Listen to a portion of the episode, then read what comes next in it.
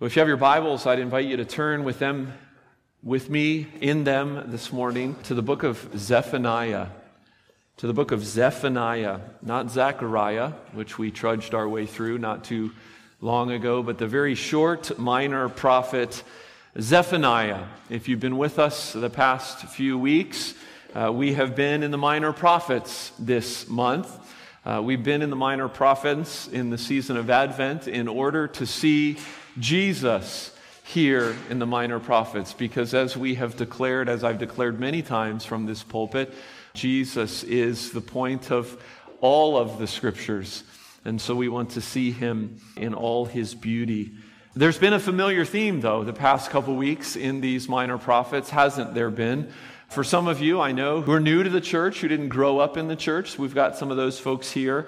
You're maybe not familiar with the prophetic writings, and indeed, uh, the familiar theme that has been evident these last few weeks has been in the midst of the muck and the sin of God's people of old, is a persistent pursuing God, who, though he must deal with their sin, he must deal with their brokenness because he can do nothing different in his very nature. In the midst of that, he promises for them a better future. And all of these prophetic writings that we've been looking at, they were written in a specific time and in a specific place to a specific people. And so the promises that we find in them have been partially fulfilled for those people who first heard them and for the generations that followed them through the land that God gave them, through the security that God gave them from their enemies, the security that they were not experiencing and hadn't experienced for many years due to their rebellion. But as we sit here this morning in Edmonds, Washington in 2023, it's a future that for us, these are promises that for us are ultimately fulfilled in Jesus. And that's what I've sought uh, to show us and, and to have us meditate on these past few weeks and again today. The promised one of all of these minor prophets has come and is coming again. It's a theme, it's a message that we need just as much as those Jewish people did years and years ago. To be reminded that into the rubble of our lives, Jesus has come and the promise of his coming remains. And so that's what we celebrate once again this morning. That's what we long for, for what is still to come. Now, I'm about to read this passage. We're not going to cover uh, in detail like we may normally do as I preach through books of the Bible. We're not going to cover in detail every verse. I'm actually going to hone in on just a few verses and one verse in particular that is maybe the most amazing verse in all, or one of the most amazing verses in all of the scriptures. And so, uh, Zephaniah chapter 3 Verses 9 through 20 is where we find ourselves this morning. Uh, if you're able, I'd invite you to stand for the reading of God's Word. Zephaniah chapter 3, verses 9 through 20. Listen as I read. For at that time I will change the speech of the peoples to a pure speech, that all of them may call upon the name of the Lord and serve him with one accord. From beyond the rivers of Cush, my worshippers, the daughter of my dispersed ones, shall bring my offering. On that day you shall not be put to shame because of the deeds by which you have rebelled against me. For then I will remove from your midst your proudly exultant ones, and you shall no longer be haughty in my holy mountain. But I will leave in your midst a people humble and lowly. They shall seek refuge in the name of the Lord, those who are left in Israel. They shall do no injustice and speak no lies, nor shall there be found in their mouth a deceitful tongue. For they shall graze and lie down, and none shall make them afraid. Sing aloud, O daughter of Zion. Shout, O Israel. Rejoice and exult with all your heart, O daughter of Jerusalem. The Lord has taken away the judgment against you. He has cleared away your enemies. The King of Israel, the Lord, is in your midst. You shall never again fear evil. On that day it shall be said to Jerusalem, Fear not, O Zion. Let not your hands grow weak. The Lord your God is in your midst, a mighty one who will save. He will rejoice over you with gladness. He will quiet you by his love. He will exult over you with loud singing.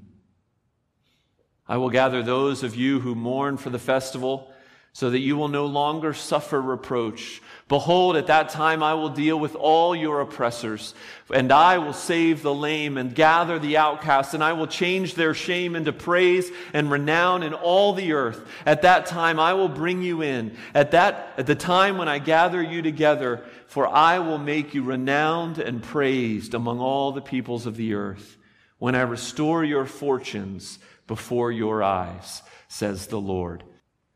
Amen. This is the word of the Lord. Please go ahead and be seated. It's the most wonderful time of the year. At least that's what they say. That's what they sing. When you think about this time of year, what are the things, what are some of the things that come to your senses? What makes December feel like December? I suppose I might get 10 different answers depending on who I ask in this room. I know my kids have some opinions on what makes Christmas time feel like Christmas time. Maybe it's the smell and the presence of, of Christmas trees in our living rooms. Maybe it's the beauty of, of all these tiny lights that we find as we drive around our neighborhoods and they outline all the houses and the bushes. Maybe it's the, the taste of peppermint in everything shakes and coffee and candy and cookies. Or maybe it's the sound of bells, of singing of caroling, of that particular vinyl, that particular record, whether it's Bing or Buble or Nat King Cole. Christmas wouldn't be Christmas without some of these songs, right? Well, today I have the absolute privilege of talking about the most glorious song, the most glorious singing it's a song that we all need to hear loudly and clearly today. And it's a song that we all need to hear in order that we might sing it ourselves in our own lives. There's a YouTuber that I like to watch sometimes. His name is Rick Beato, and he's a musician, he's a producer, he's a lover of music. And, and I love watching his videos because he'll um, he'll take a song that I have heard dozens and dozens of times and enjoyed, and he will pick it apart musically. He'll remove the bass line to examine the chord progression, or he'll remove the melody in order to, to really hone in on the, the rhythm and the percussion and the beat that's taking place. It's really fascinating stuff, for, particularly for a guy like me who doesn't understand a lot of music theory. Well, I hope to do a little bit of a Rick Beato impression this morning as we look this morning at the song of the Savior. That's how I've titled this sermon. That's how I've titled this passage and the message of this passage. This is a song, and it's a song that is pregnant with promises for us to unwrap. As I've spoken about the past couple weeks, we're here during Advent, I said it earlier because all the scriptures are about Jesus. And so, even here in Zephaniah 3, I want us to see that baby born in Bethlehem who came for us. So, three truths for us this morning to meditate on for the next few minutes. Three truths really about God's heart, three truths that are found most profoundly in verse 17 of this passage. That verse I slowed down and made sure that we savored a little bit. Three truths about the greatest song ever. Three truths riffing on three different words the word presence, the word salvation, and the word delight. And the first one is this the Savior's song is a song of presence. The Savior's song is a song of presence. Now, before we get to the, the glorious good news and truths of chapter 3, we need to get a glimpse of what has come before chapter 3. Zephaniah is a short book. But chapters 1 and 2 have certainly packed a punch. And it's what we learn in chapters 1 and 2 of Zephaniah that I didn't read, but I'll read some of in just a moment, that drive us to the end of the story. You see, as we think about the presence of our God, the Savior's song is a song of presence. The first presence that we need to speak of is not a happy one. It's not a presence of good news. Let me explain. This book, this prophecy was written by a man named Zephaniah.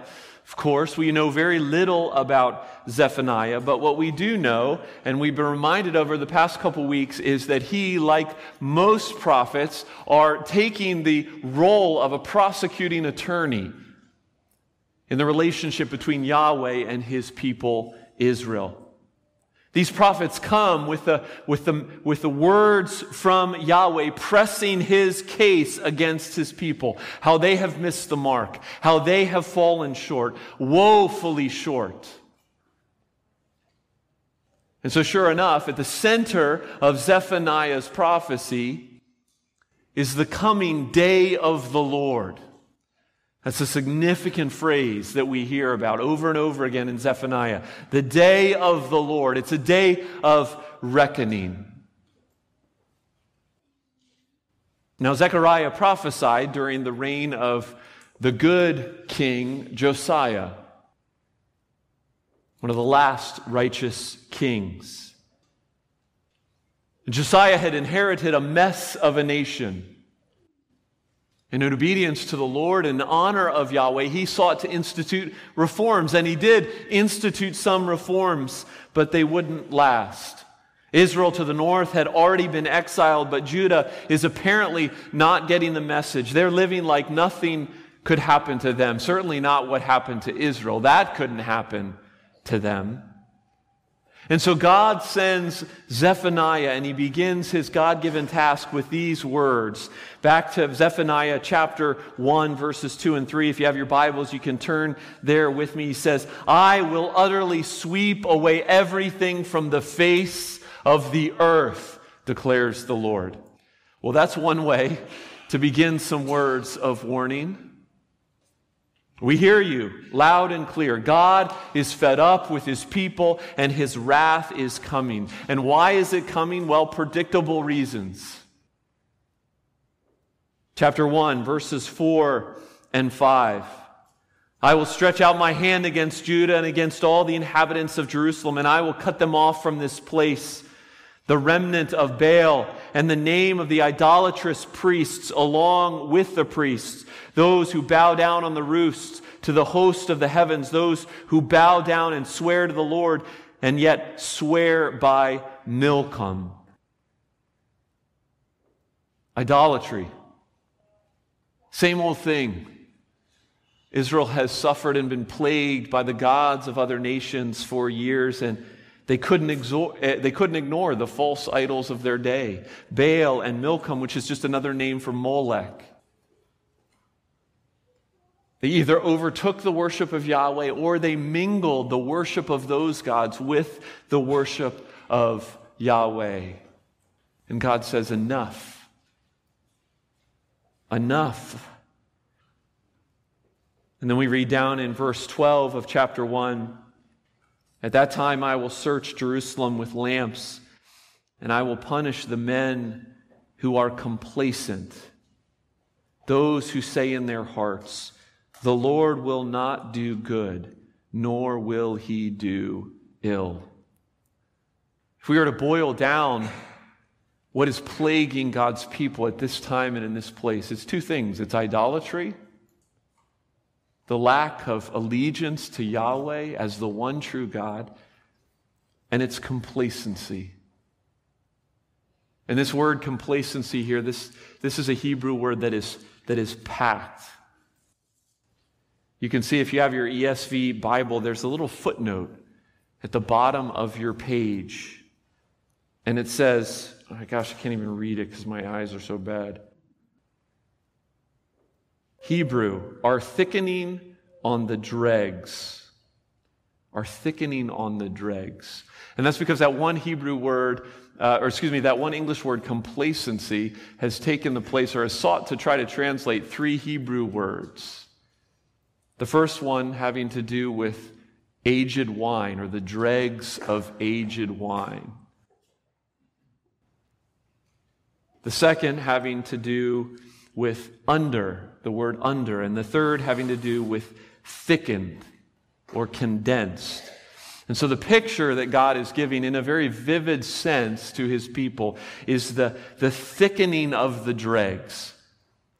Basically, an apathy, a complacency that has settled on the bottom of the cup. Idolatry and complacency. Judah's just doing their thing. They're building their houses, they're planting their vineyards, they're making a life for themselves, they're cultivating the good life without concern for what's happened to their neighbors to the north, without concern for what God has called them to be about. And the Lord says, Enough.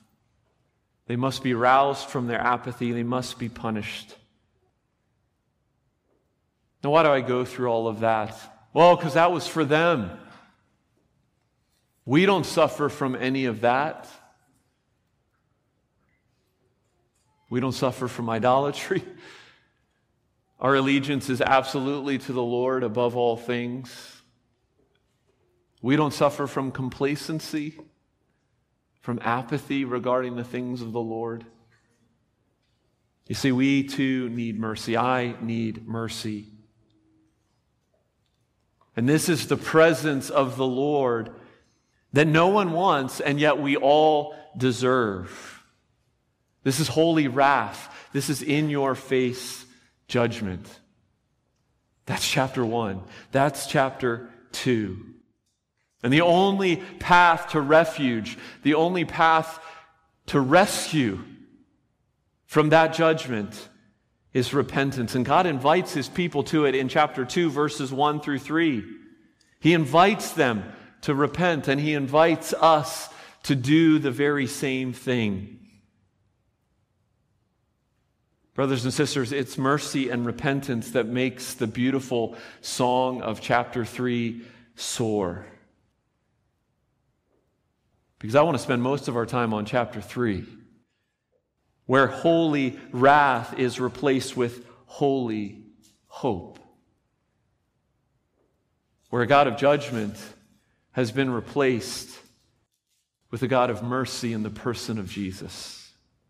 So when we slog through chapters 1 and 2 and we finally get to chapter 3 verse 17 and the words the Lord your God is in your midst he is here. He is present. What is our response? We, we don't have to tremble. We don't have to fear. For Judah, they got a glimpse of this glory that was to come. God would return them to their land. He would dwell with them through the burning glory in the temple. But there was more to come. There was a greater condescension to come. John 1 14, and the word became flesh and dwelt among us. Jesus. Not because he needed you, but because he wants you. He came to dwell with us. And that leads us to the second truth and the good news. The Savior's song is a song of salvation. The Savior's song is a song of salvation. Verse 17 is a verse really for you to memorize, to make a part of your being. One theologian calls it the John 3:16 of the Old Testament. The Lord your God is in your midst, a mighty one who will save. He will rejoice over you with gladness. He will quiet you by his love. He will exult over you with loud singing. This is the God that we gather to worship this morning, the God who finds a way he is the father of the prodigal son who recklessly runs to embrace you in your brokenness. He is the mighty God. He is the everlasting father. He is the prince of peace. And Jesus is both the content of this song and he is also the one who is singing it. Two ways Jesus has fulfilled this in this passage that we read this morning. Verse 15, a couple verses before that verse I just read. The Lord has taken away your judgments. How does He do that? He has done that through Jesus. Romans 4 5. And to the one who does not work but believes in Him who justifies the ungodly, his faith is counted as righteousness. And that's why I dug a little bit into that imagery of complacency, of the cup and the dregs the apathetic, nasty, congealed dregs at the bottom of the cup. Because it's that that Jesus has consumed. Even though he begged in the garden, there must be some other way. Take this cup from me. And the father said, No, this is the way. And Jesus said, Okay, I will drink it all. I will drink your judgment to its very last drop. And I will take away your shame. Verse 19, that's what it says. Chapter 3, verse 19. He has cleared away your shame through Jesus. Hebrews 12, 2, let us look to Jesus, the founder and perfecter of our faith, who for the joy that was set before him endured the cross, despising the shame. And because of that, he can say in 1 John 2, abide in him so that when he appears, we may have confidence and not shrink back from him in shame at his coming. This is the gospel. This is the good news. Your judgment, your complacency, your apathy has been consumed. Your shame has been dealt with. And now there is no condemnation for those who take refuge in the promised one here. He is not too far away, He has come near. A song of presence, God is in our midst either for judgment or for good. A song of salvation. And finally, and most beautifully, the Savior's song is a song of delight. The Savior's song is a song of delight. Let me ask you a question this morning. When you think about when you imagine what God is thinking about you, what do you, what do you imagine? How do you imagine God? What is His love for you like? It's the most wonderful time of the year, so maybe some of you are imagining God with a notepad, keeping score. You better not pout, you better not cry, he sees you when you're sleeping. He knows when you're awake. He knows if you've been bad or good. So be good for goodness sake. Is that how God is thinking about you with a notepad keeping score? Or maybe like a, like a dutiful parent who promised something long ago And now he really doesn't want to do it, but he said he would. Oh, dads, we've been through that, haven't we? Oh, you remembered that I was going to do that? Oh, shoot. Okay, I'll do it. Is that what God is like? Or perhaps you see him as a detached and distant but dutiful uncle who loves you because you're family. And he sends you a nice check a couple times a year, but he's not really interested in knowing you. He's not really interested in being with you. He just gives you something good every once in a while. Is that how you think about God? Let me say clearly those images are not the God that we've come to worship this morning. Those pictures are not the God that Zephaniah describes. Here's how one of my favorite professors in seminary put it The cross and the redeemed people who are the result of its sufferings are the fruition of the joy filled plan that the Father, the Son, and the Spirit have been pursuing since time began. It's a joy filled plan because His love for you is a song.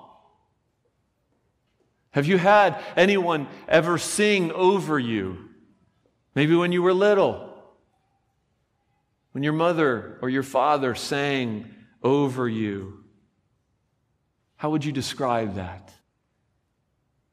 tender, dis- disarming, wonderful.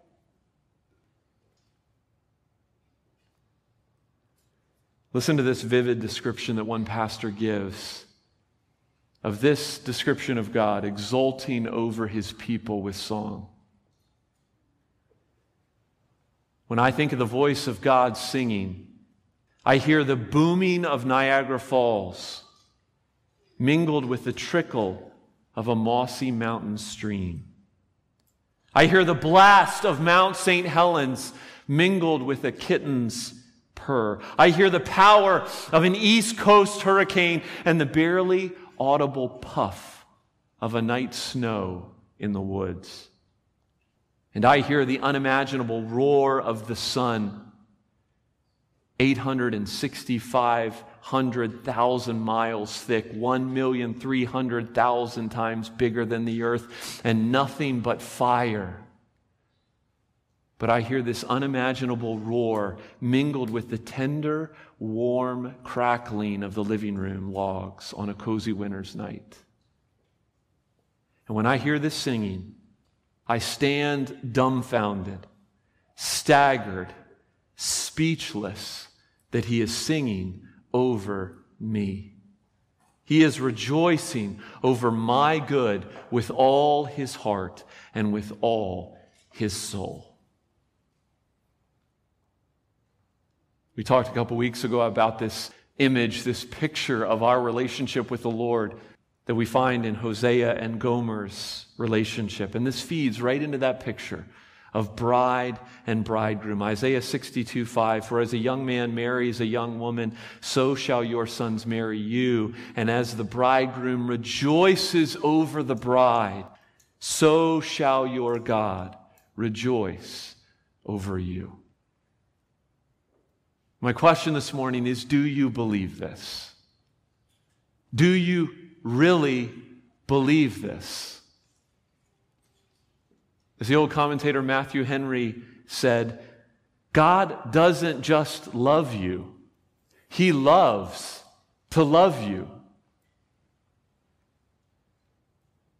Romans 5 8, God shows His love for us, and that while we were still sinners, Christ died for us. I want you to see clearly, I want you to feel clearly from this passage that the Savior's song is one of delight. Delight for you. Delight for me. Well, our text helps us to know how to rightly respond to such a God, to such a great salvation. And so I want to close with just a few things, a few so whats for us as we leave this place. First of all, in verse 14, sing aloud, shout, rejoice, and exult with all your heart. That's directed at us. In response to God's song for us, we are invited, we are commanded to sing, to rejoice, to wonder, to worship, to adore, because theology leads always to doxology. You're here this morning not for self improvement, to be a better person. You're here not because this is some sort of social club. You're here to worship, to sing to the one who is alone worthy. God is most glorified when our delight is in Him.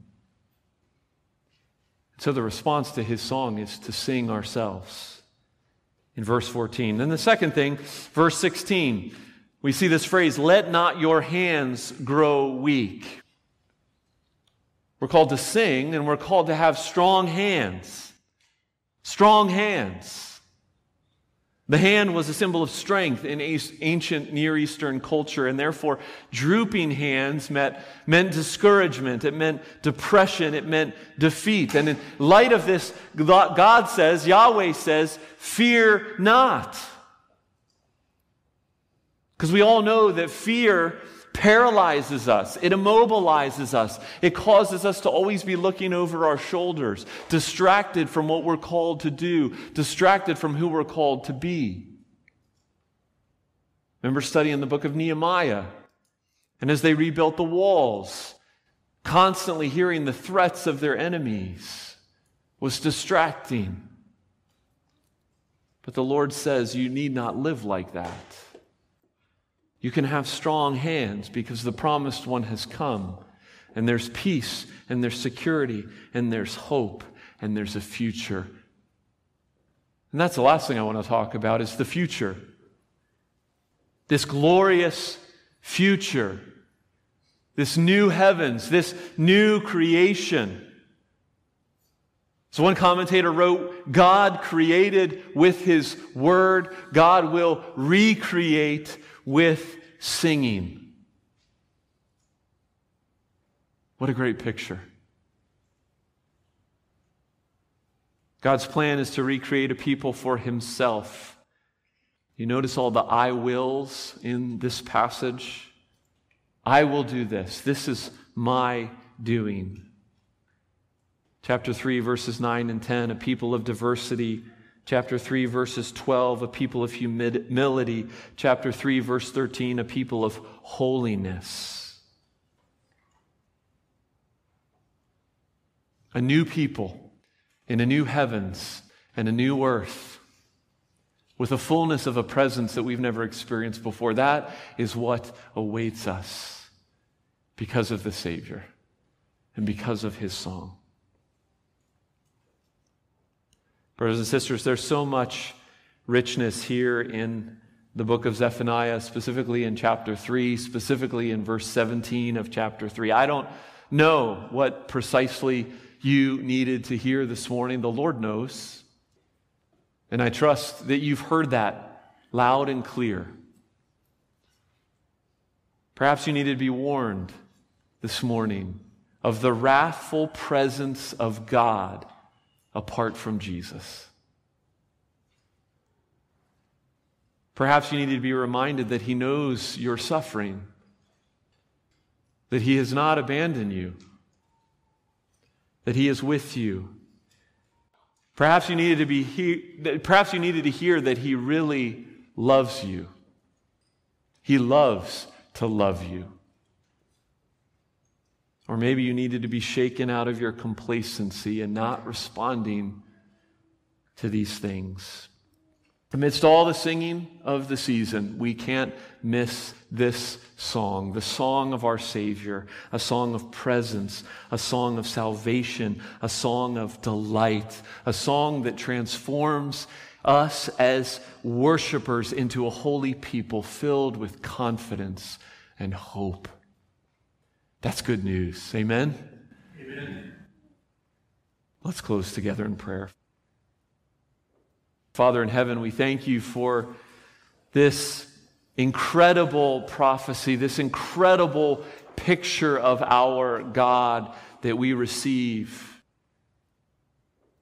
At the end of warning, at the end of judgment, there is hope. There is a future because of what Jesus has accomplished for us. And so, Father, we didn't come here to be better people. We didn't come here for tips on this or that. But I pray that we would leave here as people who are more in love with you, who indeed have been challenged as we've gazed at the vastness and the depth of your love for us, that we would be challenged regarding what that love looks like in our lives and with our priorities. Oh, Holy Spirit, do this work in your people for the glory of your name. In Jesus' name, amen.